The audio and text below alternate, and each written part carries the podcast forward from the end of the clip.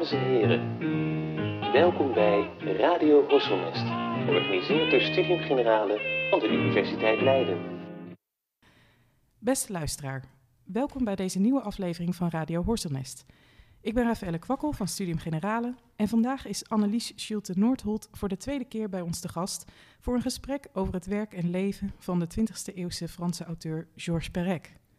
Eerder namen we met Annelies de aflevering over Marcel Proust op. Voor nieuwe luisteraars een korte introductie. Annelies Schulte Noordholt is universitair docent moderne Franse letterkunde aan de Universiteit Leiden. Zij publiceert regelmatig in binnen- en buitenland over Georges Perec, Marcel Proust, Maurice Blanchot en andere moderne en hedendaagse Franse auteurs.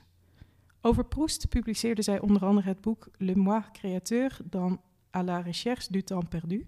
En over de Frans-Joodse literatuur van na de oorlog verscheen Perec, Modiano, Raximov, La Génération d'après et la Mémoire de la Shoah. Annelies is ook lang voorzitter geweest van de Marcel Proust Vereniging en redactielid van Marcel Proust Aujourd'hui en van Relief, een digitaal tijdschrift over Franse literatuur. Haar huidige onderzoek gaat over literaire representaties van Parijs in de naoorlogse Franse literatuur en in het bijzonder bij Georges Perec. In september 2022 verscheen haar meest recente boek over Perec, Georges Perec et ses lieux de mémoire. Dat boek gaat over een groot schrijfproject dat Perec ondernam, bekend onder de korte titel Lieu, ofwel De Plaatsen. Perec heeft dit project nooit in zijn geheel gepubliceerd en de beheerders van Perec's literaire nalatenschap hebben dat ook niet gedaan, tot het voorjaar van 2022. Naar aanleiding van de publicatie van Lieu en hun recente onderzoek naar Perec organiseert Annelies Schulte Noordholt samen met Manette van Montfrans en Wim Lai een congres over Georges Perec dat in januari 2024 zal plaatsvinden en voor iedereen gratis te bezoeken is. De voertaal is Frans. Voor wie dat niet voldoende verstaat, maar wel meer over Perec wil weten, vertelt Annelies in deze podcast al over Perec, zijn lieu en haar onderzoek naar dit bijzondere project. Annelies, van harte welkom. Dankjewel. Wat leuk dat je weer bij ons wil aanschuiven. We, we beginnen maar gewoon even helemaal bij het begin. Wie was Georges Perec? Ja, die vraag uh, moet je natuurlijk als eerste wat over vertellen. Ja. Uh, Georges Perec was, uh, werd geboren in 1936 in een volksbuurt van Parijs. En zijn ouders waren Pools-Joodse immigranten. Die waren in de jaren twintig uit Polen naar, naar Frankrijk gevlucht, geëmigreerd, kun je wel zeggen. Um, de, eerste, de eerste vijf, zes jaar van zijn leven woonde hij dus met zijn ouders in een klein straatje in Belleville, volksbuurt van uh, uh, Parijs, met zijn grootouders ook. Toen kwam al heel snel de oorlog, de oorlog eraan. Zijn vader, hoewel hij nog niet de Franse nationaliteit had, gaf hij zich op om als volontair te vechten in het Franse leger. En hij sneuvelde in het voorjaar van 1940 aan het front. Dus toen was hij al een halve wees. Ondertussen werden de wetten van Vichy ingevoerd in Frankrijk en begon de Jodenvervolging. De moeder van Perec wist hem tijdig uh, naar de Franse Alpen te laten vertrekken met de konvooi van het Rode Kruis. En daar zat al ooms en tantes familie zat al bij hem. En dus het kind Perec is daar ondergedoken geweest uh, de hele oorlog lang en heeft het op die manier overleefd. Uh, maar de, de, moeder van Perec is in 19, begin 43 gedeporteerd en nooit meer teruggekomen. En na de oorlog is Perec opgevoed door zijn uh, oom en tante uh, in Parijs. In een hele, hele andere buurt van de hogere burgerij. Nou goed, ik ga niet zijn hele leven vertellen, maar dit zijn gegevens die wel uh, buitengewoon belangrijk, belangrijk zijn. zijn. Ook ja. in zijn hele thematiek, zoals we straks zijn hele werk ook. hij is de, daarna al vrij snel, hij heeft een tijdje een beetje een studie gedaan geloof ik in de geschiedenis, maar niet zo lang. Hij wist altijd al dat hij wilde schrijven, maar het heeft heel lang geduurd voordat hij zijn eerste roman gepubliceerd kreeg. Dat was pas halverwege de jaren zestig. En daarna is het vrij hard met Perk gegaan. Uh, heeft hij uh, natuurlijk zijn, zijn beroemde romans uh, gepubliceerd eind jaren 60 en halverwege ook in de loop van de jaren 70. En uiteindelijk is zijn hele loopbaan is vrij kort geweest. Hij is waanzinnig productief geweest. Als je bedenkt dat hij al in 1982 op zijn 46ste overleed ja, ja. aan uh, longkanker. Dus het is eigenlijk een periode van, wat zul je zeggen, 15 jaar? Ruim Ja, ja, 15 ja. jaar waarin hij eigenlijk alles uh, geschreven heeft. En dat is echt heel erg veel. Dat is heel veel. Het is niet alleen natuurlijk de romans. Uh, Wee of de jeugdherinnering is een van de meest bekende. Of Het leven een gebruiksaanwijzing. Dat zijn de twee beroemdste romans van, van. Maar daaromheen zit een, een weelde van ander werk. En dat is met name waar we vandaag ook het een beetje over gaan hebben.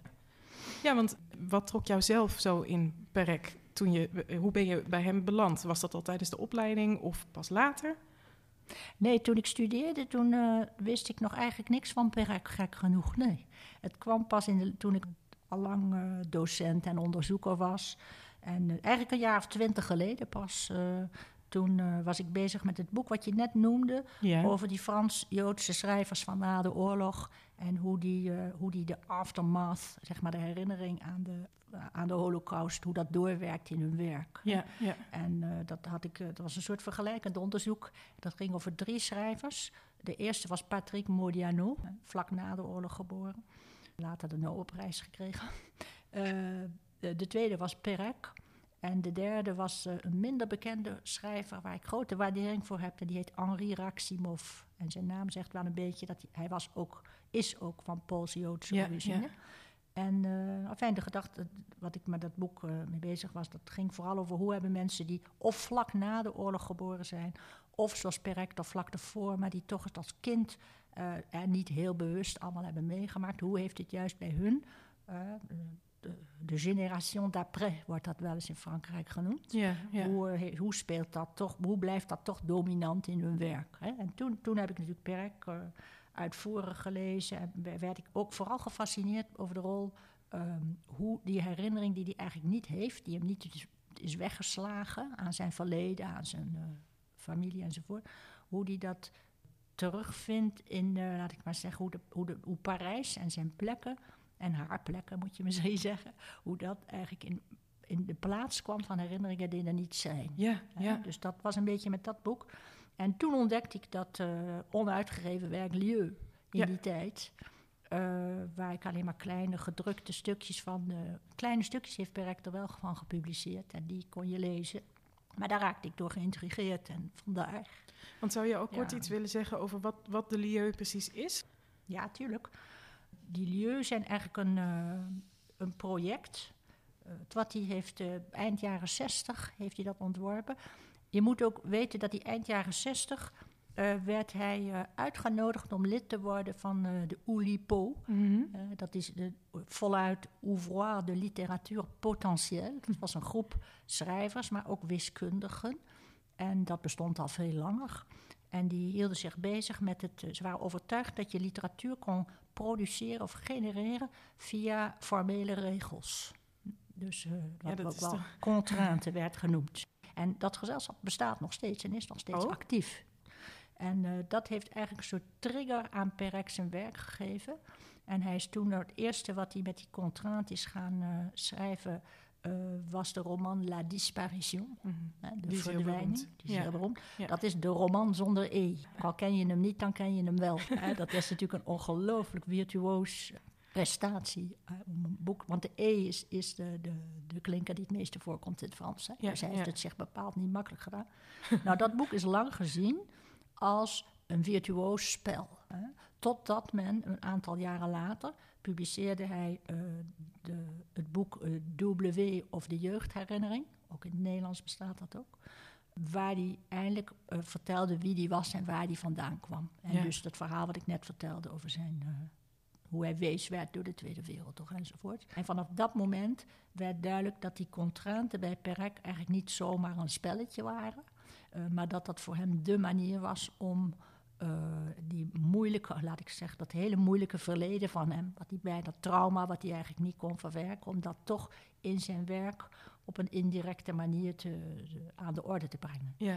Maar ja. uh, nou zijn we nog steeds niet bij Lieu. Nee. maar dat gaat wel komen. Dat komt wel. Ja, dat ja. gaat wel komen. Want dat is dus een project uh, waar hij had, uh, hij had besloten... nou, ik kies twaalf plekken in Parijs... waar ik mijn leven iets mee te maken heb. Of ja. ik heb er gewoond... Uh, of goede vriend of familie van mij heeft daar gewoond... of ik heb er een, een hele persoonlijke band mee. En op die manier ga ik proberen toch het verleden wat ik niet heb, ga ik toch proberen op die manier uh, een soort archief op te bouwen hè, uh, van mijn eigen leven. Um, en goed, dat project, het is wel eens vergeleken met conceptual art, wat ook in die tijd heel erg in de mode was. Uh, en conceptual art in die zin dat het gaat om het concept, eigenlijk meer om het proces, om het, uh, de, het systeem wat erachter zit. En niet zozeer over wat er dan uitkomt. Het gaat meer om het, uh, het, schrijven zelf. En nou, wat was het concept hier? Dat was een vrij ingewikkeld concept. Hè? Dus je voorstellen, die twaalf plekken in Parijs. En dan had hij een soort groot met behulp van een algoritme ja. had hij een heel schema gemaakt. Het zou twaalf jaar duren, dat hele project. Het was heel ambitieus. En in die twaalf jaar zou hij elke maand zou hij één van die plaatsen zou hij bezoeken. En daar zou hij een soort een beschrijving van maken. Van wat zag hij hier en nu, hè, op dat moment. En anderzijds zou hij binnen diezelfde maand zou hij ook een van die andere plaatsen zou hij zijn herinneringen aan opschrijven. Dat deed hij dan niet ter plekke, maar dat maakte niet uit waar. Nee, ook wel eens in een trein of in een vliegtuig.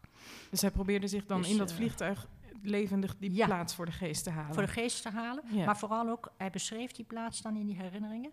En aan die details, zeg maar ruimtelijke details, hing die dan op wat hij daar beleefd had. Ja, dus dan precies. moet je je voorstellen dat die teksten, die zeggen bijvoorbeeld, ja, en in die straat en daar ontmoet ik toen die en die. Toen, het zijn vaak hele banale dagelijkse dingen. Wij gingen naar het café en dronken daar een biertje. ja, dat- ja, dat soort ja, dingen. Ja.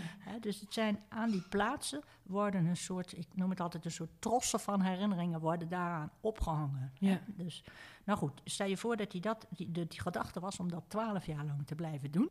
En, eh, en, nou, en dan was er nog een, dus dat was de, de, ja, de contrainte was ook dat hij dus met dat algoritme, die schema, dat het in een zeer bepaalde volgorde allemaal moest. Dat was één van de contrainten. De andere was dat hij, zodra hij een tekstje geschreven had, dan las hij het niet over, maar stopte het onmiddellijk in een envelop en verzegelde die. Met, eh, met lak, Ja. ik maar zeggen. Zodat hij, hij kon het niet meer overlezen, hij kon het ook niet corrigeren. En wat was de gedachte daar nou achter? Dat hij vond dat hij met elke tekst opnieuw moest beginnen. Hij wilde niet beïnvloed worden over wat hij een jaar eerder Nee, nee, nee. over die tekst geschreven Natuurlijk, had. Of welke herinneringen hij toen had opgeschreven. Dat is allemaal met de gedachte van wat zou er dan na die twaalf jaar gebeuren natuurlijk. Hè? Als Ja. hij ze open zou maken. Dan stelde hij zich voor van nou, eh, als ik ze openmaak, dan krijg ik een beeld. Ten eerste krijg ik een beeld, als je dezelfde plaats twaalf jaar lang jaarlijks beschrijft, krijg je een beeld van hoe die plaats, als die verandert, hè, hoe is die dan veranderd. Ja, ja. En dat is iets wat met bepaalde plekken in Parijs heel sterk was. Eh, met name met de Rue Villain. De Mhm. Rue Villain is dat kleine straatje in het noorden van Parijs waar hij geboren is. Ja, In die volkswijk. En het toeval w- wilde dat toen Perec daar voor het eerst weer na jaren kwam... eh, met het idee van, nou, ik ga aan dat project beginnen. Dat was in 1969. Toen was het begin eigenlijk van de stadsvernieuwing daar aan de gang. Want het was eigenlijk een soort, je kunt het vergelijken met de pijp in Amsterdam. Een slechte 19e-eeuwse wijk die broodnodig aan sanering toe was. En in de jaren 70, zoals je weet, ging dat heel radicaal. ja, In ja. Frankrijk en in, in Nederland net zo goed. Hè? En, eh, dus dat straatje is gewoon gesloopt. Ja. En hij heeft in de loop, hij heeft dat vijf, zes jaar volgehouden. Dus hij heeft, ieder jaar kwam hij terug en dan zag hij hoe die straat langzamerhand eh, eh, gesloopt, langzamerhand verdween. En dan maakte hij de inventaris op van wat is er nog over hè, van de Rue Villain. En dat is ook het tekstje wat ik straks dus een stukje nog eh, van ga lezen. Maar goed, dat was het eerste doel, van hoe veranderen die plaatsen. Hè? Eh, dus dat gold voor bepaalde plekken wel, maar andere in Parijs veranderden totaal niet. En daar kreeg je dus helemaal niet zulke boeiende teksten van. Want Perec is zelf niet altijd heel blij geweest met dat project. Hij vond het ook een keurslijf. Maar goed, dat zal ik straks nog even. Ehm, nog even over de, wat hij zich voorstelde. Hè? Van wat, wat zou hij daar nou aan eh, voor resultaat van zien? Als hij die enveloppen dan openmaakte. Het tweede was eigenlijk dat hij eh, zou kunnen zien eh, hoe zijn herinneringen ook jaar per jaar. Hè? Dat zijn dus die andere teksten, die souvenirs die Ja, hij ook schreef. Ehm, dan zou hij kunnen zien van nou het ene jaar heb ik die en die herinneringen kunnen oproepen en het andere jaar misschien andere. Ja. Dat was ook de gedachte dat hij dan zou kunnen zien hoe het geheugen eigenlijk werkt. Dat was een heel ambitieuze gedachte. Uiteindelijk Ja? geloof ik dat het helemaal niet gelukt is. maar goed, ja. En Maar, het laatste ja. was dan nog, wat ik ook wel heel interessant vind, hoe zijn schrijven veranderd zou zijn. Nou is twaalf jaar niet heel veel misschien. Maar goed, het, eh, het boeiende daar is natuurlijk dat, eh, zoals ik zei, die teksten werden niet herschreven, werden niet gecorrigeerd. Dus het zijn brute teksten. Mhm. Du premier jet noem je dat in het Frans. Hè? Ja, dus ze zijn niet overgetypt of wat dan ook. Ehm, Dus je hebt al die verschillende eh, versies heb je dan. Hè? Terwijl het gemiddelde boek, daar zie je natuurlijk, als je een boek neemt, dan zie je alleen de eindversie van wat een schrijver gemaakt heeft. Eh, de rest is allemaal, te- zeker tegenwoordig natuurlijk, in de tijd van computers, zijn alle vorige versies zijn vaak verdwenen. Terwijl hier heb je dus al die verschillende, hè, dat is iets vrij unieks. Ja, zeker. Dus, ja. dus dat was, ja. Echt een inkijkje in Perek's hoofd, toch ook wel, Ja. op een bepaalde manier. Ja, ja, ja. ja. Nou ja, en dat hele project was ook heel, ehm, eigenlijk ook vrij tijdgebonden. Hè? Ik had het er net over, eh, het is niet toevallig dat hij in de jaren zeventig daaraan begon. Want het was een tijd, ehm, eh, ten eerste de tijd van die conceptual art. Ja, Dus ja. kunstenaars in Amerika en Europa die een soort concept, een soort performance-achtige dingen waar je ook zelf iets moest doen. Ja, ja. Want dat is hier ook, eh, zou je kunnen zeggen, een contrainte. Hè? Dat wordt wel eens contrainte du corps genoemd of zo. Hij moest natuurlijk iedere maand moest hij zorgen dat hij toch, op, maakt hij niet uit op welke dag, maar hij moest op een bepaalde dag in die maand, moest hij dan naar die Naar die plek, gaan. ja, of naar die plek gaan. Hè?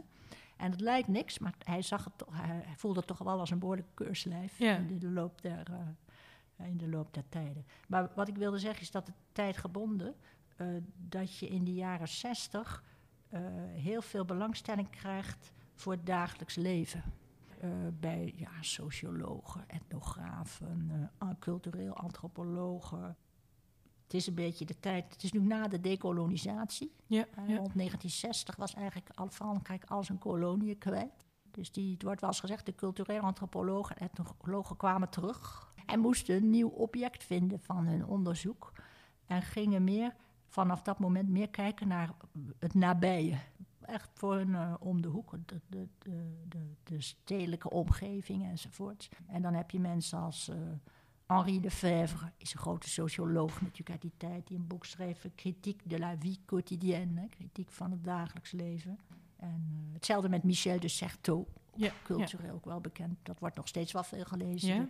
De, invention de la vie quotidienne, Ja. hè, met de gedachte, dat was een soort staatsonderzoek, had hij een soort eh, be- be- opdracht gekregen van de Franse staat om het dagelijks leven van de Fransen te onderzoeken. Hè? En eh, alleen maar om een beetje te laten zien hoe dat eigenlijk in de, in de lucht hing. Hè? Ja, ja. Want, eh, Perek past ook met zijn project in die Mhm. tijd, om het maar zo te zeggen. ja, zeker. Ja. En hij zegt zelf daar ook over in een essay wat je aan mij ehm, had toegestuurd voor dit gesprek. Ehm, eh, hij heeft, en dat is opgenomen in een verzameling essays, die ligt hier ook bij ons op tafel. Ik eh, Een plezier om te lezen. Zo heet Ja, het, precies. Ik Ja. ben geboren. En dat is in de vertaling van Rokus Hofstede. En dat is een, eh, een boek met alle- allerlei essays van Perec, waaronder ook aantekeningen over wat ik zoek. En dat is een essay waarin hij uitlegt wat zijn eigen ideeën of programma was met het schrijven.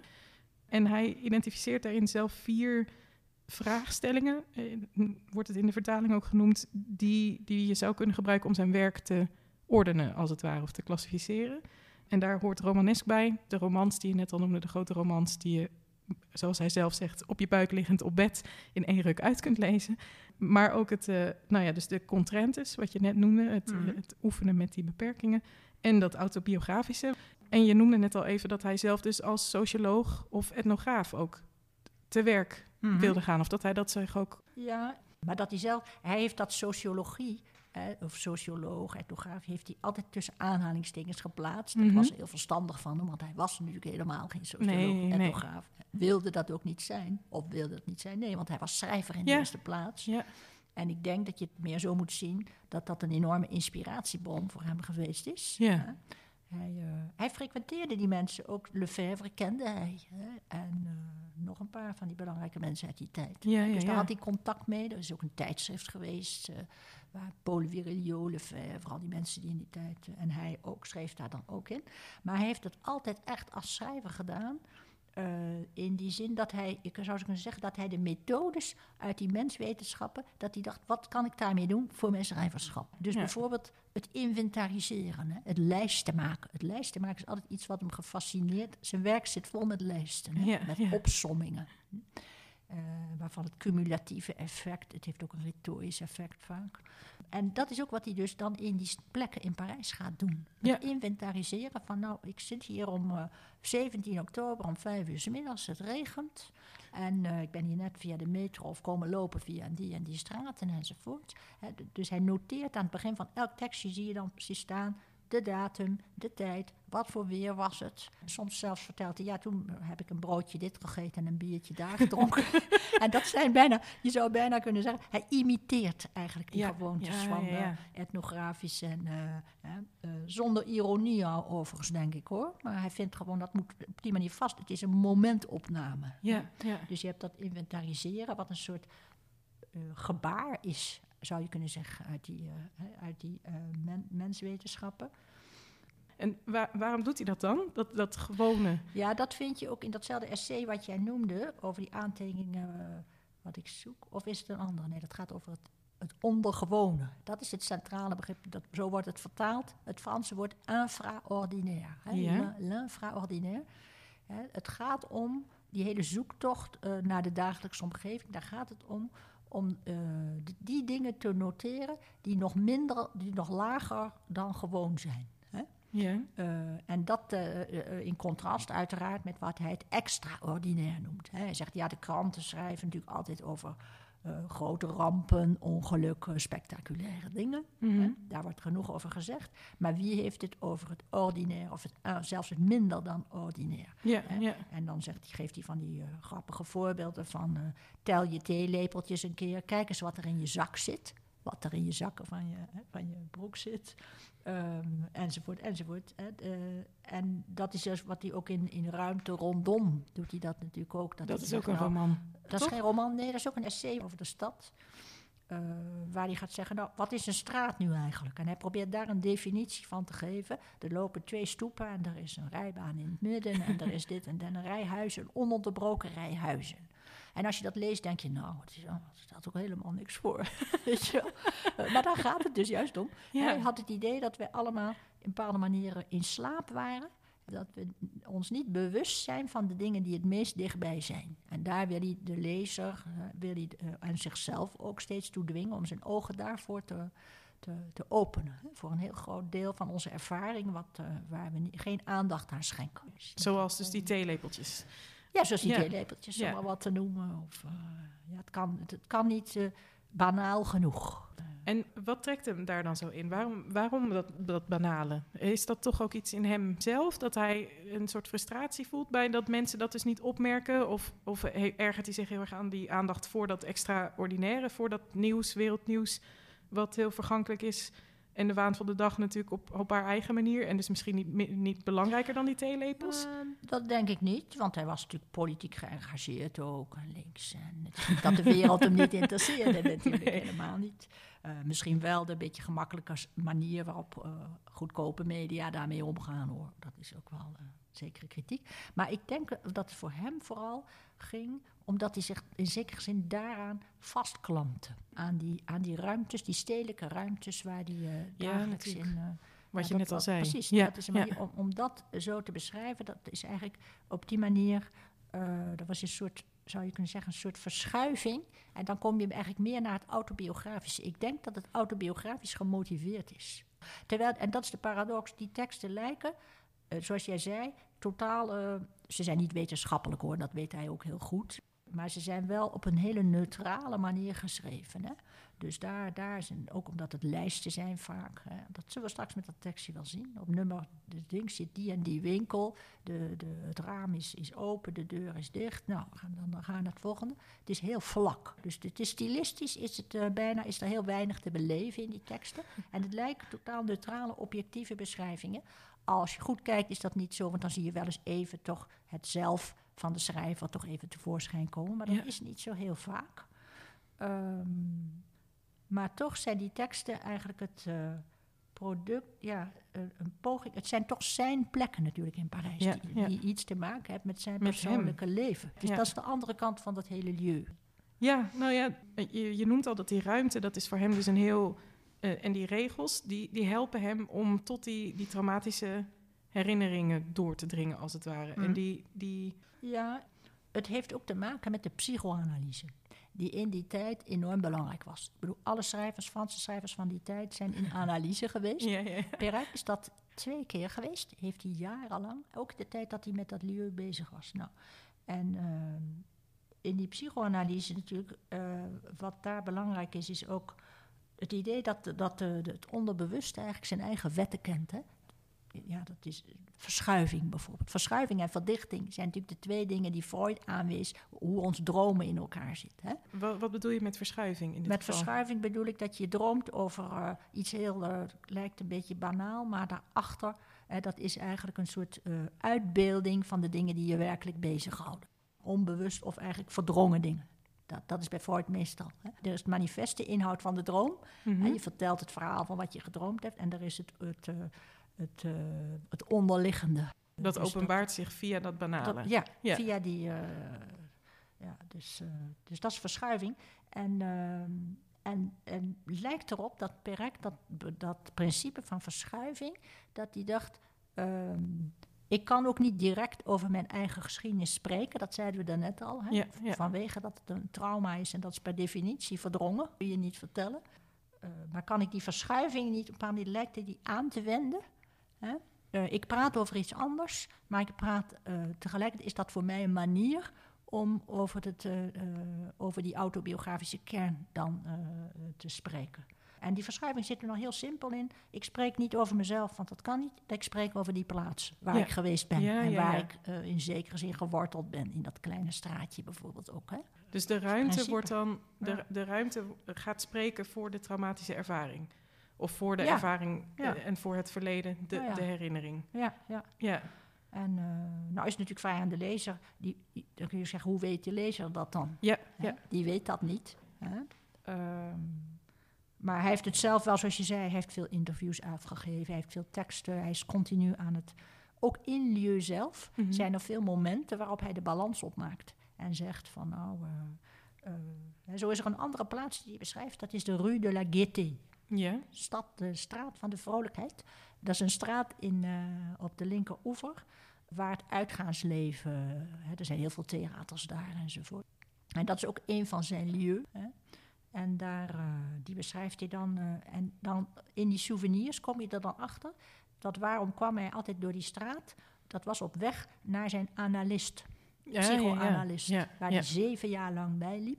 Toen hij in de twintig was, want toen zat hij diep in de put. En die straat is dan voorgoed verbonden met die analyse. En door die straat te beschrijven, is hij eigenlijk ook een soort verschiebung, verschuiving, naar eh, wat er dan in die analyse gebeurt. Ja, dus eigenlijk als je dat stuk leest over, over de Rue de la Gaieté, dan, dan gaat dat eigenlijk, dan is dat een beschrijving van die straat of van wat daar gebeurt, maar eigenlijk gaat het over wat hij beleefd heeft bij die analist. Moeten we het zo begrijpen? Ja, want je hebt natuurlijk die, die momentopnames en daar kun je niks aan aflezen. Nee, dat is nee, gewoon, nee. nou, theaterzus en daar speelt die film, daar speelt die voorstelling en daar heb je die winkel. Ja, ja, ja, ja. En dan heb je die souvenirs en daar komt dat wel te orde. ja, ja, ja. Maar die souvenirs zijn heel lang totaal onbekend gebleven.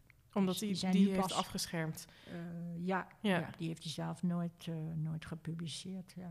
En zou je, eh, want nu je net die Rue de la Gaieté noemt, bedenk ik me dat we nog niet echt hebben besproken wat, wat voor plekken hij nou Nee. zoal uitgezocht heeft. Zou je daar iets meer over willen vertellen?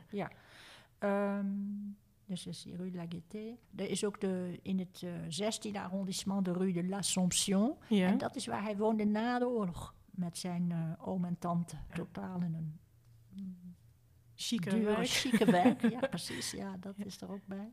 Er is de, het pleintje van de Contrescarpe. Dat is een heel mooi pleintje in het Quartier Latin in Parijs.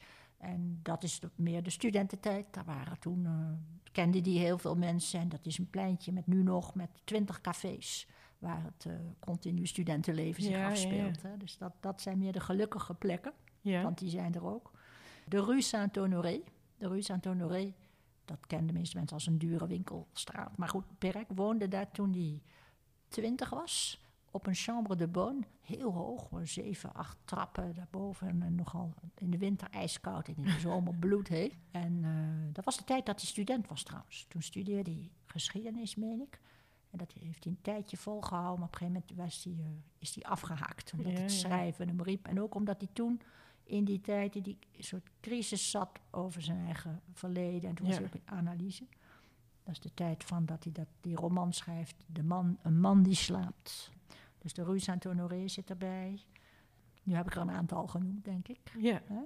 Ja, en, en- maar wat is wat in eh, ieder geval, maar dat heb je al wel eerder in het gesprek gezegd natuurlijk ook. Al die plekken hebben een soort persoonlijke binding Ja. voor hem. Precies. En sommige plekken, dan is de binding een gelukkige, gelukkige periode in zijn leven. En andere plekken zijn Ja. gekoppeld aan nou, dat, dat Precies. verdrietige verleden, die Precies. de familiegeschiedenis. Ja, de familiegeschiedenis. Of bijvoorbeeld de Ile Saint-Louis, Ja, eiland in de, in de Seine. Dat hoort er ook bij. Waarom? Omdat hij in diezelfde tijd, voorafgaand aan Lieu, was hij hevig verliefd en had een relatie eh, met een vrouw die heette Christine Lipinska. Dat heeft een aantal jaren geduurd en op een gegeven moment ging het uit. Mhm. En daar heeft hij on- ongelooflijk liefdesverdriet aan overgehouden, echt jarenlang. Eh zodat hij op dat moment, dat is ook het moment dat hij zei, nu ga ik dat lieu uitvoeren. En die Ile Saint-Louis zit daar ook in. En er wordt wel gezegd van dat hij, hij vanaf de ene dag op de andere mocht hij daar niet meer komen Nee, natuurlijk bij nee. die vrouw. Dat was eh, afgelopen, de relatie was uit. ja, En, eh, maar dat gaf hem toch de, een reden om eens per jaar daar even rond te hangen ja, in die buurt. en dat zijn de meest depressieve stukjes uit het hele boek. ja, ja. Ja. hij bijna niets opschrijft. Er is ook een jaar dat hij niets opschrijft, maar dat hij alleen eh, de fotografen waar hij mee werkt, die gaat dan daar wat foto's maken. En dat is het Dus, enige eh, wat er van dat jaar is. ja, dan. Ja, Jeetje, precies. ja. Er zijn enveloppen waar dus, of heel weinig hoor, maar daar zit gewoon geen tekst in. Dat is eh, heel vreemd. Omdat het, nou ja, omdat het schrijven dus echt niet ging op dat moment dan. Waarschijnlijk. Nee. Toch? Nee, ja, precies. Dat ja. is, ja, het zijn ook niet zijn meest productieve jaren dat hij met milieu bezig was. Hè? Want ik heb misschien nog niet verteld dat, we zeiden net, het heeft het gas gepland op 12 jaar.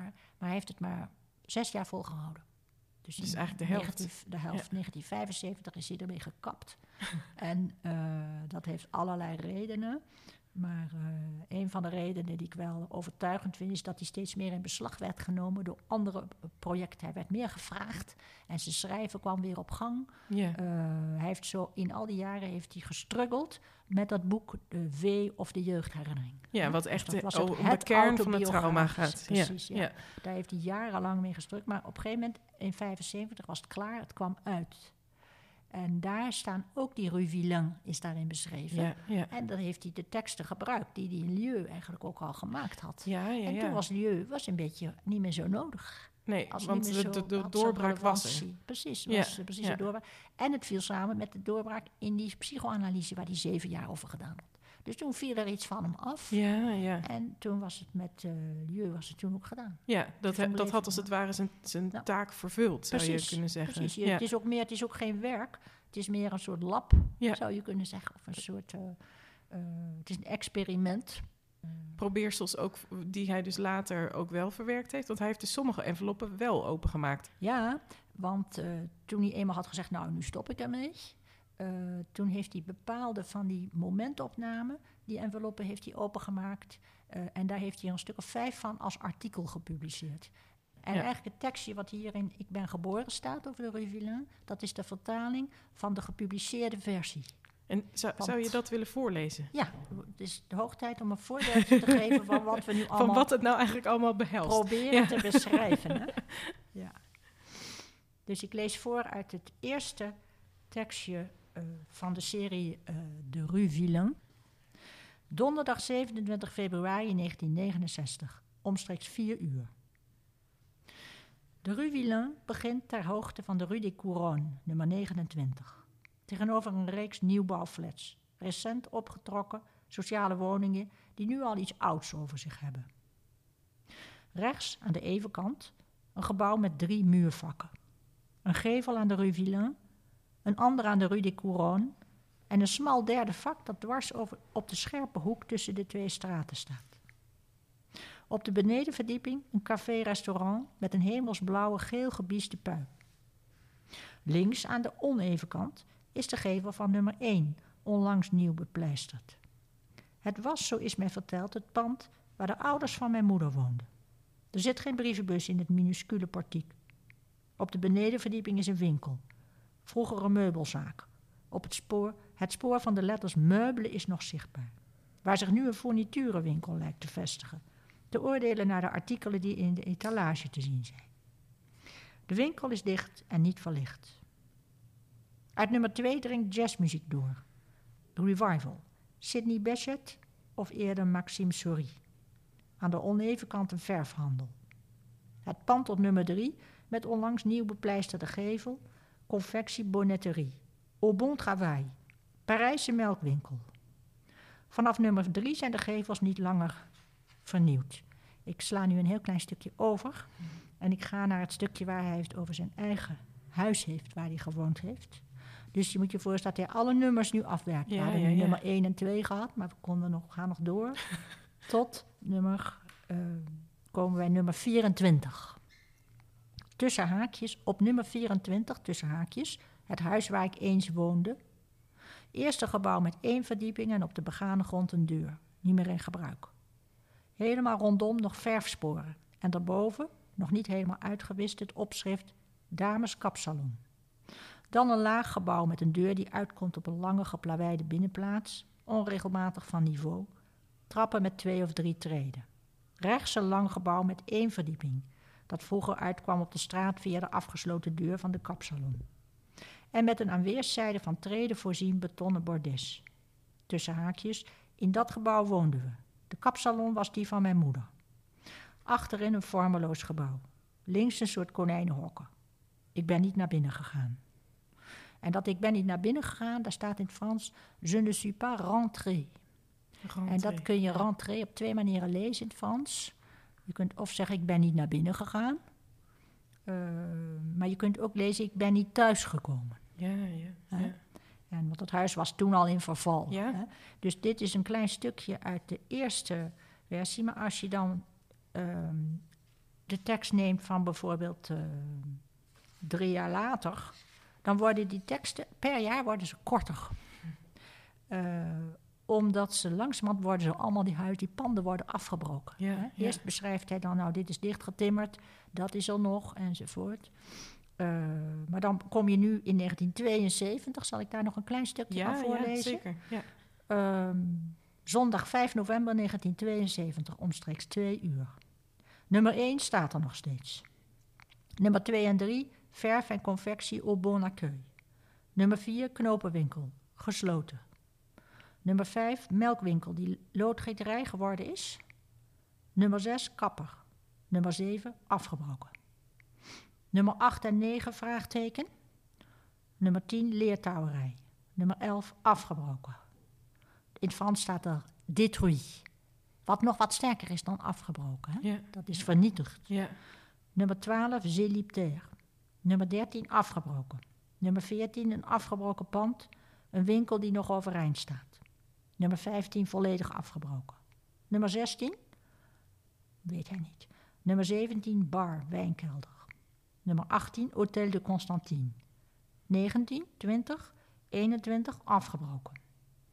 Hotel Café. 24, nog steeds intact. 25, een gesloten winkel. 26 dichtgemetselde ramen. 27 dichtgemetseld. 28, 30, 36 nog steeds overeind. Duiven, katten, autovrakken. ja, het werkt natuurlijk toch wel echt heel erg de indruk van een eh, totaal eh, verloren gaande straat. Waar tegelijkertijd Ja, ook nog wel van alles gebeurt. Want er zijn ook nog wel dingen open. Dus het, is, het gaat een beetje Ja. door elkaar heen, als het ware. Dan het, Mhm. eh, de, de afbraak en ook de, de, de doorgang van het dagelijks leven. Ja, het is wel beschreven als de, de doodstrijd van een straat. Ja, En die heeft lang geduurd. Hij is dus zes jaar lang daar eh, jaarlijks langs gegaan. En ieder jaar was het weer een beetje verder. Op een gegeven moment ja. waren er alleen nog schuttingen. Waren alle panden, daar zijn ook foto's van. Hè? daar, daar heeft hij Eh. fotografen foto's van genomen. Ja, hij heeft meerdere keren. ging er een fotograaf, een vriend van hem mee. Mensen die toch wel professioneel konden fotograferen. Ja, En eh, dat is iets heel, wat ik heel fascinerend vind, dat hele project. Dat er zijn bepaalde enveloppen, daar zitten hele ritse foto's in. Bij elkaar zijn er geloof ik ruim 200 foto's zijn er gemaakt. En dat was vooral eh, in een bepaald jaar. Dat is denk ik een beetje toeval. Op een gegeven moment had hij die gelegenheid, was hij in de gelegenheid om hè, die vriendin, Om die, eh, ja. S- Christine Lipinska, met hem mee te gaan. En die, die foto's heb ik ook eh, vrij veel mijn kop over gebroken in mijn boek, laat ik zeggen ja, ja. omdat het een beetje experimentele foto's zijn. Kunnen we voor, voor de radio is dat moeilijk te kan dat een beetje Ja, beschrijven. mensen toch, zijn ze opgenomen in je boek of niet? Ja, Ja, nou dan moeten boek- mensen in je boek kijken. precies. heb ik er eh, twintig kunnen publiceren. En eh, het interessante is ook dat die foto's die waren nooit eerder afgedrukt. Want ze werden dan gemaakt ter plekke. Ja, Eh, dan werden ze ook in die enveloppen gestopt. En, dus, en dat waren de negatieve. Negatieve, de negatieve ja, ja. werden daarin gestopt. En die zijn tot op de dag van vandaag niet afgedrukt. Eh, behalve die twintig die ik in mijn boek heb kunnen publiceren... met toestemming van die fotografen die nog steeds eh, in leven is. Ja, ja, ja. Maar wat, wat moet je je daarbij voorstellen? Het zijn foto's van lange rijen van gevels... die vaak ter, op ooghoogte zijn opgenomen. Dan zie je vaak de basis niet, maar wel... En alles zwart-wit. Ook een keuze, want in de jaren zeventig hoeft je geen Nee, zwart-wit natuurlijk ja. te fotograferen. Wat het een beetje een, een, wat is het, iets uit het verleden. Ja, hè? met die herinnering. Ja, aangeeft. ja, ja, ja. Daarnaast lijkt het wel alsof ze altijd in gefotografeerd... Die, die straten zijn leeg. Het is een heel... eh, eh, eh, vaak fotografeerden ze waarschijnlijk zorgens vroeg. Het is niet Mhm. helemaal duidelijk wat ze daarmee... hoe ze dat deed. En Perec heeft die foto's daarna dus ook nooit gezien. Dat is ook het Zelf niet, ja. Nee, omdat ze niet afgedrukt waren. Nee, nee. Dat waren negatieve, ze zaten daarin. Behalve één foto, hè, dat stukje wat ik net voorlas, daar werd even genoemd dat hij voor, het huis, voor zijn geboortehuis stond. Eh, en dat hij daar op de gevel zag staan, kapsalon. Hè? Ja, ja. Nou, en dat, die letters, dat schrijft hij ieder jaar. Die letters staan er nog, die zijn aan het vervagen. En daar bestaat ook een hele beroemde foto van, Ja. van die letters. Van die kapsalon, die eigenlijk een soort symbool stond voor de disparition van die moeder. En voor de hele holocaust, kun je eigenlijk ook wel zeggen. ja, hè? ja. Dus, eh, ja, dus dat is een, een foto die dan wel bekend is geworden. Ehm, maar die andere, die, eh, en, en, en wat ik dus een beetje denk, of mijn idee over die foto's, en dat heeft die fotograaf ook wel een beetje bevestigd, is dat eh, zij gekozen is omdat ze eigenlijk eenzel- eenzelfde soort esthetica aanhing als Perk zelf. ja. Esthetica in de zin van ehm, een hele visie op literatuur waar het gemis een grote eh, rol speelt. Hè, de, diezelfde boek La Disparition is in het Nederlands vertaald onder de titel Het Manco. Hè? Mm, Het manco. ja, en en ja. dat, dat is ook wel Wat het eh, is. wat het is. Ja, Ja. er is ergens een manco in zijn leven. Een soort eh hiaat, hè? een soort verlies. En dat wordt op allerlei manieren gethematiseerd. Ja, en met die fotografie is dat natuurlijk des te interessanter. Nou ja, niet des te interessanter, want in het schrijven is het juist ook met de taal ehm, heel interessant. Maar met die fotografie, wat ik bedoel te zeggen, is dat het, het hele idee van een foto is natuurlijk dat je juist eh, perfect, als het ware, kunt weergeven wat er was. Of wat, wat je ziet. Wat, wat ik zie, kan ik helemaal vastleggen zoals het is. Terwijl met taal zit natuurlijk de taal er nog tussen als medium. En daarin moet ik toch ook van alles weglaten, want, want ik kan niet alles beschrijven. Maar de foto heeft de. Heeft de, eh, de daar hangt de illusie omheen van een soort volledigheid. Maar zij kiest er dus heel bewust voor om dat niet te doen, begrijp ik uit wat je vertelt. Dat ze juist op die ooghoogte die foto maakt, waardoor Ja. er dus een heleboel buiten beschouwing blijft, als het Ja. ware. Ze, ze legt de nadruk op het een beetje fragmentarische wat elke foto eigenlijk is.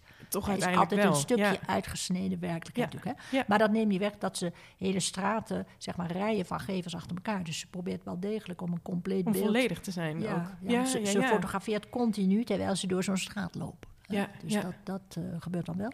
Maar je hebt groot gelijk om eh, te zeggen dat die fotografie... Misschien hebben ze toen gedacht... We, inderdaad, we kunnen er iets nog completers met fotografie doen... dan alleen maar met die pen in een aan, aan, aantekenboekje. Hè? Waar hij natuurlijk heel veel mist. En dat wist hij ook heel goed. Ja, ook al dat- ging ja. hij... Er zijn ook van die beschrijvingen die hij vanuit een cafeetje schreef. Hè? Mhm. Soms liep hij en soms zat hij. En dan schrijft, beschrijft hij, probeert hij alles op te schrijven binnen zijn blikveld. En Ja. een van die, dus laat ik zeggen, sociologische of etnografische reflexen zijn ook dat hij dan heel trouw alleen beschrijft wat er binnen zijn blikveld zit. Als er bijvoorbeeld daar een auto staat en daarachter eh staat iemand, dan die persoon die beschrijft hij dan niet, want hij zegt er staat een auto voor. Ja, die kan ik niet, die kan Nee. ik niet echt helemaal zien. Nee, precies. Dan Nee, ja, zeg ik ja. alleen, ik weet wel dat hij daar staat, maar ik zie hem niet. Nee. Dus ik ga dat ook niet, eh, eh, niet beschrijven. Hè? Dus er is wel degelijk inderdaad een, een soort verwachting van de fotografie geweest, denk Ja, ik hoor. ja, ja. ja. Om dat, en dat heeft hij dus zes maanden, is dat systematisch gebeurd. En toen niet meer. Nou, niemand weet waarom niet. Maar, Nee, maar tegelijkertijd wat je net ook al zegt over die fotografie natuurlijk. Het is uiteindelijk ook, net als dat schrijven, een beperkt stuk van de werkelijkheid. Het heeft wel die illusie van volledigheid, maar ja, je, moet, je drukt toch af, om het maar zo te zeggen. En dan blijft er toch ook een hoop. Ja. Net zoals je met de pen niet alles kunt vatten, kan dat natuurlijk uiteindelijk ook met de lens niet. Nee, en die fotograaf benadrukt dat ook door bijvoorbeeld... staat ze voor een kerk in dat straatje waar hij gewoond heeft als student. En dan neemt ze die, de gevel van die kerk, neemt ze gewoon alleen de linkerhelft. Waardoor er een soort scheiding Ja, in het ja. midden zit. Hè? Om Ja. te laten zien van, nou, het is maar een stukje van de werkelijkheid wat, we, wat we zien. Hè? Ja, ja. Maar misschien nog even terug naar de eh, Rue Villain. Wat je net voorlas natuurlijk. Eh, Want inderdaad, dan hoor je meteen... Het is eh, inderdaad een soort heel concrete beschrijving... van, Ja. van wat hij daar ziet en wat hij Mhm. daar beleeft. En wat natuurlijk ook wel interessant is... is dat het een, een weergave is van zijn eigen herinnering aan die plekken... en een beleving van die omgeving... maar tegelijkertijd ook dus het vastleggen van het veranderen van de stad. En in die zin eh, gaat het niet alleen om zijn privégeheugen, maar ook, denk ik, ook over een collectieve herinnering. Ja, En ja. daarom zegt hij ook, ja, ik heb ook, hij zegt, ik heb gemeenplaatsen uitgezocht. Gemeenplaatsen, want het zijn de straten van iedereen. Ja, En de ja. plaats en de, en de pleinen hè, waar iedereen komt. En, en in die zin is het ook een, een beetje een generatie iets. Mensen Ja. die die foto's bekijken of die die teksten lezen... en die de jaren zeventig hebben meegemaakt, herkenden daar iets in. En eh, dat, die intentie is er, eh, is er ook. En hij, hij scheidde dat, dat dus ook niet. Die privé, eh, de privé En dat collectieve. herinnering en dat collectieve. Dat wil hij eigenlijk samenbrengen. En eh, dat zie je ook in die twee sporen die er in dat lieu zitten. Hè? Want we hebben het nu natuurlijk voornamelijk gehad over wat hij de réel noemde. Die, die, die momentopnames ter plekke. Maar er zijn ook die teksten die hij herinneringen noemt. Hè? En dat zijn zijn eigen en dat zijn herinneringen. zijn eigen herinneringen. Maar het gekke is dat die teksten niet zo erg afwijken van die réel. Omdat ze ook allemaal beginnen met... Dan probeert hij uit zijn hoofd die plek te reconstrueren. Ja. Heeft hij bijvoorbeeld over de Place Jussieu, ook eh, in het quartier Latin, waar hij ook in de buurt heeft gewoond. En zegt hij, ja, dat plein, de metrostation is daar, links daarvan is een krantenkiosk, zo gaat het dan door.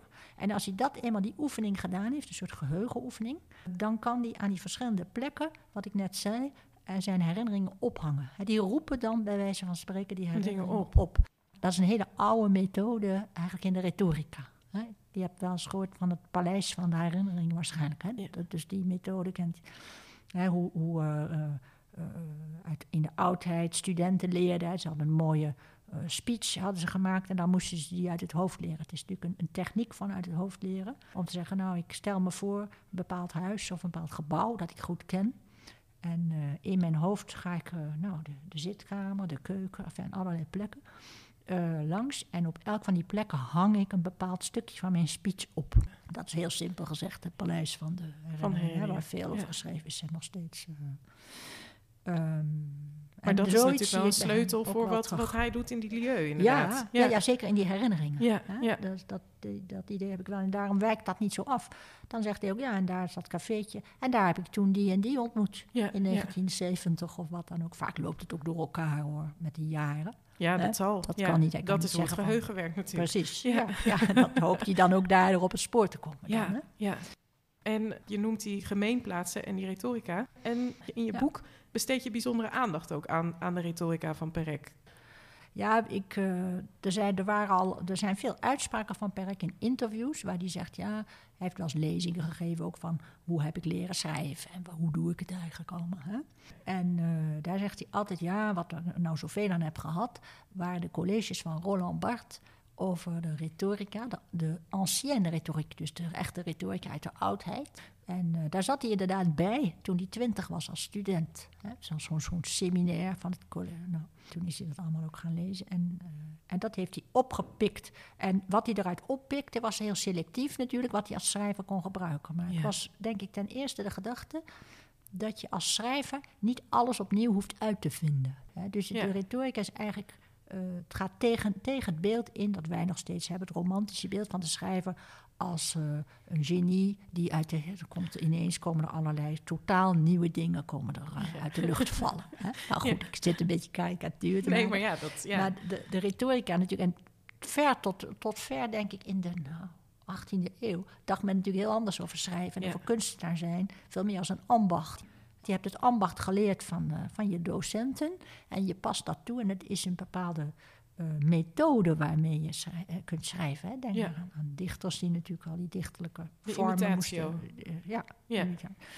Ehm, en, en dat is wat hem enorm aansprak. Hè? Want hij zei ook, ja, ik, ik, ik heb nooit iets verzonnen. Ik, hè, ik, ik, ik, eh, die regels. En in zekere zin is Oulipo natuurlijk ook een, uh, een, een voortbrenger. Het heeft wel veel met de retorica te maken. Oulipo heeft ook, die mensen van die Oulipo hebben ook bijgedragen aan die retorica weer actueel te maken. en dat weer te rehabiliteren. Want dat zijn want natuurlijk dat zat heel lang in het verdomhoekje. Ja, precies, natuurlijk. Want, want Oulipo heeft ook de gedachte van, nou, we hebben regels, contrainten en van daaruit kunnen wij een tekst genereren. Ja, ja, Door een letter weg te lagen, dat is de simpelste, maar er zijn ook veel complexere dingen natuurlijk.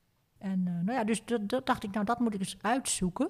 Want het is altijd maar weer gezegd van ja, de retorica is belangrijk bij Perk. Maar niemand had ooit gekeken van hoe dan precies. En dus dat heb ik geprobeerd om uh, in die... Uh, nou ja, het speelt ook in de titel van die lieu. Dat is iets wat misschien wel de lieu zijn tegelijk in de eerste plaats natuurlijk die plekken, die plaatsen, gewoon fysieke plaatsen.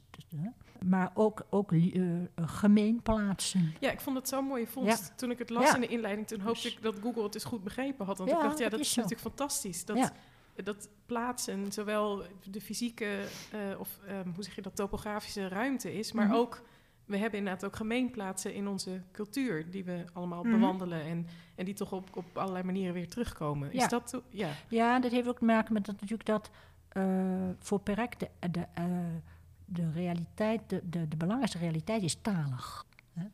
Omdat uh, dat traumatische verleden heeft waar hij geen grip op heeft. Hè? De, de, taal is in staat om dat. daar, alleen de taal is in staat om daar grip op te krijgen, in zekere zin. Hij heeft ook gezegd, wel, dat is ook een ander woordenspelletje op het woord ancrage in het Frans. Hè? wat heeft te maken met verankering. Hè? Je hoort het woord anker in ancrage. En dat kun je met een A schrijven en dan gaat het om verankering uh, van je leven in bepaalde vaste plekken waar je geboren bent, zou ik zo maar iets noemen. Maar je kunt het ook met een E schrijven en dan komt het van ancre inkt. En dat is eigenlijk, het klinkt hetzelfde, ja, maar ja. het is anders. Met dat speelt hij ook. Hij zegt, ja, ik, mijn enige lieu zijn ancrage met een E zegt hij. Ja, ja, ja. Ik kan alleen ik mijn leven in de taal. die, ik woon in de taal en in die gemeenplaatsen en uh, in die. Dus, dus op die manier heb ik geprobeerd. Ik ben een beetje teruggegaan. Ik, ik wist niet zoveel eigenlijk van die retorica uit die tijd. Hoor. Dus ik heb daar flink in moeten duiken. Oeh, ja.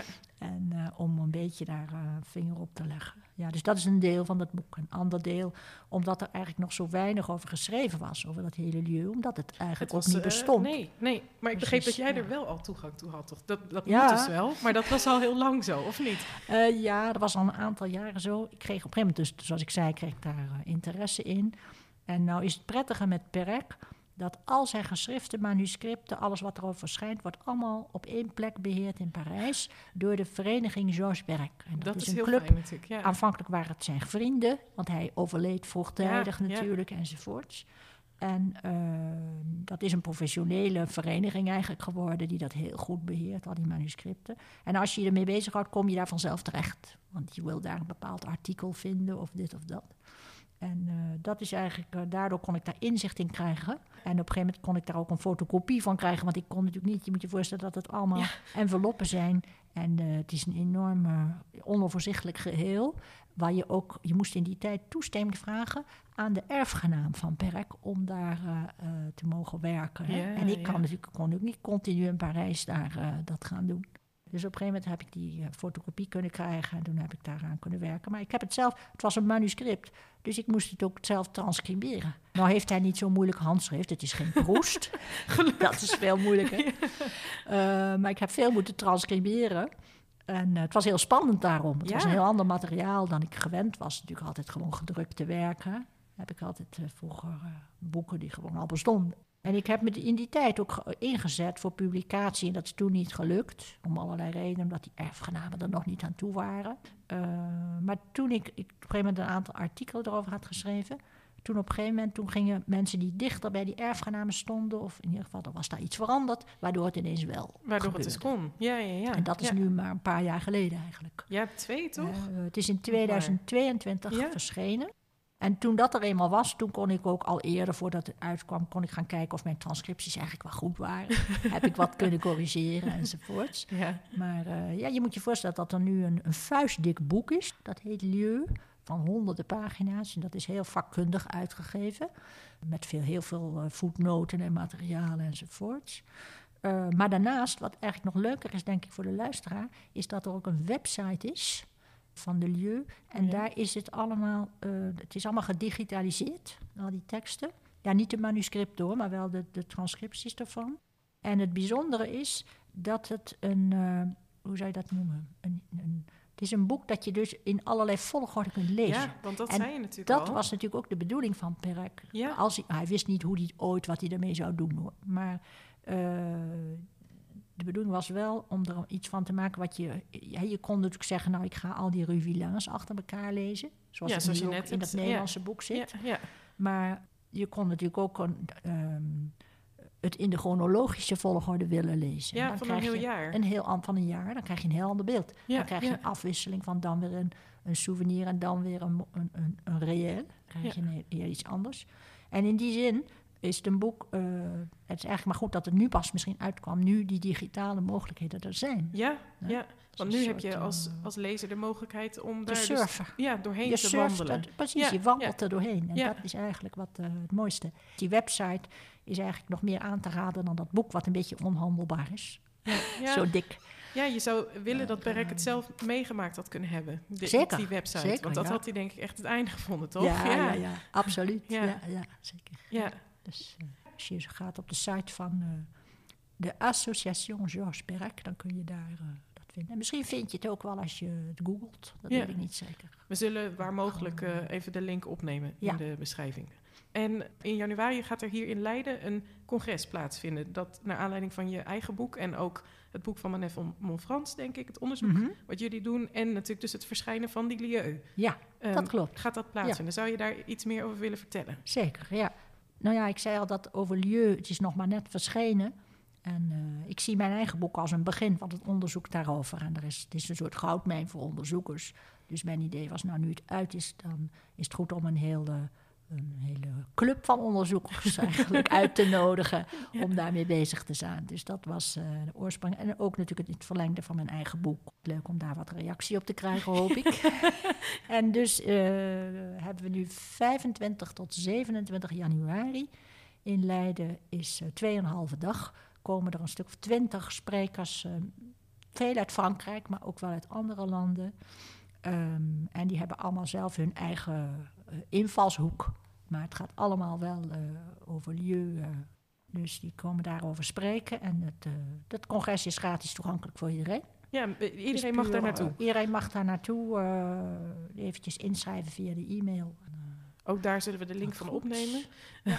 25 januari komt er ook een filmavond. En dat is ook een beetje bedoeld ook voor het brede voor het publiek. Perk heeft namelijk met een regisseur heeft hij vrij veel films uh, uh, gemaakt. En nu draaien we dus de dingen die echt hier met dit onderwerp te maken hebben. Onder meer een film die heet uh, Les lieux d'une fugue. Mhm. Mm -hmm. En dat was aanvankelijk ook een, een, tekst die ook in dit Ik ben geboren zitten. Um, die lieu d'une fugue, dat gaat allemaal op een plein, dat heet Franklin Roosevelt, niet ver van het Grand Palais. Ja. En dat is voor hem een bijzondere plek. Het is ook een van de twaalf plekken. Omdat toen hij als jongetje van twaalf jaar liep hij van huis weg. Van die oom en tante? Van die dan. oom en tante, Ja. ja. En hij liep daarheen. Hij had, post, hij had een postzegelverzameling. en hij had gedacht, ik ga naar... Want daar is namelijk de postzegelmarkt op dat plein. Ja. En hij had het plan, ik ga daar mijn mooiste postzegels verkopen. En daarna ga ik voorgoed er vandoor. Zo.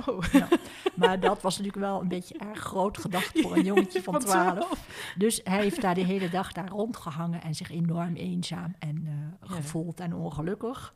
En uh, toen hij jarenlang later weer over dat plein kwam, wist hij ineens dat weer. Hij heeft eerst daar een, een, soort verhaal over geschreven, wat ook in die bundel, Nederlandse bundel zit. En later die film. Uh, de plekken van een ontsnapping. En dat is een hele experimentele, wonderlijke film. Want uh, daar zie je dus alleen maar de camera heel langzaam over die, pla die, die dat plein gaan. En Ja. bankje, en allerlei elementen. En een stem die niet te zijn is, die leest op de achtergrond die tekst voor. Een film die ongeveer drie kwartier duurt of zo. Die draaien we die avond. Ja. En uh, allerlei andere fragmenten nog ook. En ook interviews met Perk. Ja, dus ja, dat ja. Uh, verheug ik mij op. Ja, wat leuk. Ja, en ook wel heel interessant om het, want daar hebben we het natuurlijk helemaal niet nu over gehad. Ja, we hebben het over de fotografie gehad, maar hij heeft dus Mhm. ook de film als Ja. medium. Zeker. En dat was niet zozeer alleen maar met lieu te maken hoor. Het wordt ook Anom Kidor, de Ja. een man die slaapt. Daar, daar is ook een, een, een- echt een, een volle, eh, Een- lange film is daar, bestaat daarvan. Die hij gemaakt heeft samen met een, regisseur en een cameramensen. Dus eh, hij heeft in, in heel veel verschillende Media. manieren heeft hij gewerkt. Ja, ja. zeker. En, maar wel allemaal, als ik het zo hoor, gericht op het vastleggen van dat gewone. Het, het, eh, hoe noem je het? Het ondergewone. Het ondergewone vastleggen in, in die media. Ja, het zit er altijd in, maar het is niet altijd een doel. In die film van een man die slaapt gaat het gewoon over het verhaal. Ja, over die, ja, jonge, dat- die jonge ja. man, die uh, gesjeesde student die het niet meer ziet zitten... en die eh, eindeloos slaapt of, of door Parijs zwerft, om het maar heel kort te zeggen. Hè. Daar eh, is het niet, het doel is niet om de plekken nou zo te inventariseren. Want dat is iets, een, zoals je zegt, het is één stuk van, van wat hij van gedaan wat hij heeft. gedaan heeft. Ja, ja, je ook niet op... Ja, maar goed, wel, nou ja, wat je zegt over die film met die ontsnapping, de, ehm, of eh, dus over dat stuk, daar hoor ik dat dan wel weer heel duidelijk in. Ja. Dat hij dus daar wel ook, nou ja, in samenwerking dan met die regisseur, gekeken heeft naar hoe leggen we die plek ja, zo goed Ja, mogelijk vast. Maar ook, ik denk dat het een mooi voorbeeld is van die verschuiving waar we het net over hadden. Ook die fugue was een traumatische ervaring. Het had ook te maken natuurlijk met zijn wees zijn Ja, enzovoort. en die moeder die, die voorgoed weg was. En, nou. En dat heeft verhaal, kon hij niet vertellen, hoe ellendig hij zich voelde. Maar Mhm. het kind liep weg. ja, ja, Eh, maar wat ik met die verschuiving, d- door in die film en in het verhaal die plaatsen te beschrijven, heeft hij het over eh, het verdriet wat hij niet expliciet Ja. eigenlijk vertelt. ja, Dus, dus dat is daar een goed voorbeeld van. Hè. Er Ja. zijn veel titels, als je ook in die Nederlandse bundel, die heten De plaatsen van. ja, Hè. ja. Dus de plaatsen van een ontsnapping, de plaatsen van een list is een andere. Eh, daar beschrijft hij dan weer de ruimte. Hè, ik vertelde al dat hij meerdere keren in, psycho- in psychoanalyse gegaan is. Hè. En meestal was dat in die tijd van jaren. Hè. duurde zoiets Ja, wekelijks ja. of vaak twee keer in de week. zo. Het was heel intensief. Ja. Ja. Dus dat, dat eh, ja. Eh, en dus in die, in die plekken van een list beschrijft hij het kabinet van die analist, dus zijn praktijk, hè, waar hij dan wekelijks kwam. En hoe ging dat in zijn werk? Hij kwam binnen, de secretaresse liet hem binnen, hij ging daar zitten en, eh, of liggen op die divan was het dan nog. Eh, en hij moest spreken. Nou, en in dat hele stuk leren, vertelt hij niets over wat, waar dat allemaal over ging. Dat gaat ons niet aan. Maar dat is niet, denk ik niet de enige reden. Maar hij beschrijft dus waar dat allemaal en hoe dat plaatsvond. ja. Dus daar zie je weer diezelfde verschuiving. Dus de list uit de titel sla- slaat dan Slaat op. op die omweg. Ja, ja, Die omweg die hij neemt om toch over zichzelf te spreken. via de ruimte. Via die ruimte. En dan heeft hij het over het plafond.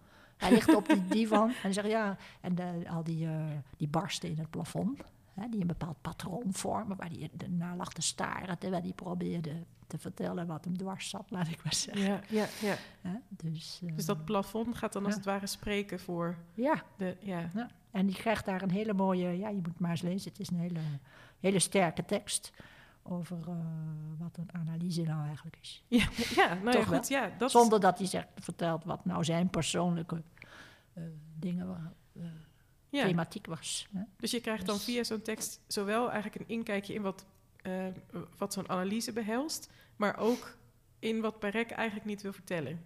Om het maar zo te zeggen. Waar je dus toch op een bepaalde manier toegang toe krijgt. Ondanks dat hij het niet wil vertellen. Ja, misschien wel. Maar het is ook wel natuurlijk dan weer een gemeenplaats in de zin dat andere mensen die zoiets hebben, die een analyse Ja, hebben gedaan, ja. zich dat misschien ook herkennen. Ja, en uit films natuurlijk. Het wordt Dus, dan veel breder dan als die had gezegd, nou, ik ga eens nu aanvalstaren en dit heb ik allemaal meegemaakt. Ja, ja, ja. Dus het is, eh, eigenlijk is het nog weer opener naar de lezer toe. Omdat je de ervaring deelt. Ja. Nou, ik geloof dat er genoeg reden is voor mensen om inderdaad eens even in Perec te gaan grasduinen. Ik wil je heel hartelijk danken voor dit ontzettend fijne gesprek. En ik raad natuurlijk iedereen aan om eh, alles wat er over Perec te krijgen is te lezen. Maar vooral ook om, als ze Frans spreken, naar, eh, naar het congres te komen. Want ik denk dat dat toch wel een heel mooie kans is voor mensen om daarbij aanwezig te mogen zijn. Graag gedaan en hartelijk welkom eh, op het congres als mensen daar zin in hebben. Dit was weer een aflevering van Radio Horselnest. Dank u voor het luisteren.